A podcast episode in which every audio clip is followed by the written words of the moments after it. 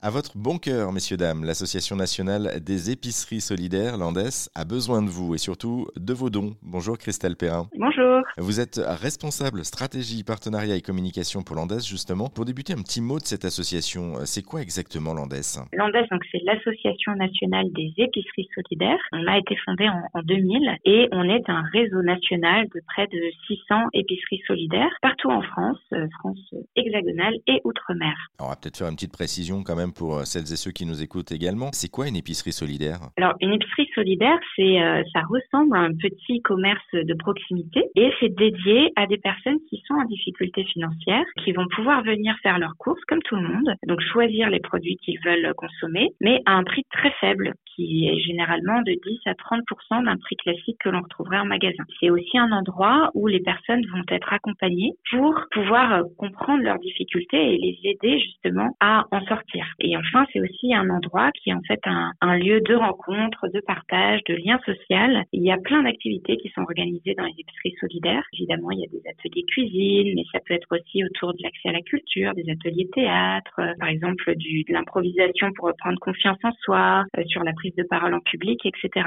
Donc vraiment, l'idée, c'est d'être un tremplin à la fois pour proposer une alimentation de qualité, mais aussi bah, lever les difficultés et retrouver confiance pour euh, s'en sortir par soi-même. Quels sont les, les critères pour devenir justement bénéficiaire de ces épiceries solidaires? Généralement, l'orientation, comme on dit, se fait par euh, les travailleurs sociaux qui vont du coup regarder les, les situations des personnes et c'est principalement les critères en fait de revenus qui vont entrer en jeu et ce qu'on appelle notamment le reste à vivre, c'est-à-dire ce qui reste à des personnes pour s'alimenter une fois qu'on a enlevé toutes les charges euh, du foyer. Donc ça peut être un public assez large, hein, on l'a compris aussi, de l'étudiant jusqu'aux personnes âgées euh, avec une petite retraite. Vous, vous avez donc lancé au, un appel aux dons ces derniers sont de moins en moins fréquents, contrairement aux demandes de plus en plus nombreuses euh, des bénéficiaires, justement. Euh, pourquoi, selon vous? Oui, alors ce qu'il faut préciser, effectivement, ce qui est difficile en ce moment, c'est que c'est principalement les, les, dons de produits qui ont tendance à, à, diminuer. Nous, parallèlement, on achète déjà historiquement hein, des produits, mais on est obligé d'en acheter plus et à des prix plus élevés à cause de l'inflation.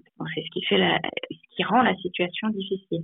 Après, les, dons en général bah, ils diminuent notamment parce qu'il y a plein de dispositifs autour de l'anti-gaspillage qui se sont mis en place, euh, qui sont, c'est très positif. En vérité, il y a moins de produits euh, gaspillés, mais il y a aussi du coup moins de produits qui arrivent euh, vers les associations d'aide alimentaire comme les épiceries solidaires. Et puis on a également la loi qui est aussi un petit peu plus de votre côté avec la loi anti-gaspi justement, qui doit aussi vous refaire des, des, des retours au lieu de, de jeter. Comment est-ce que nous, à titre personnel, on peut vraiment vous aider directement? Alors en termes de dons en nature, par exemple, qu'est-ce qu'on peut vous donner? Oui, bah, alors du coup, pour, les personnes, le plus simple, c'est de se mobiliser quand il y a des collectes alimentaires.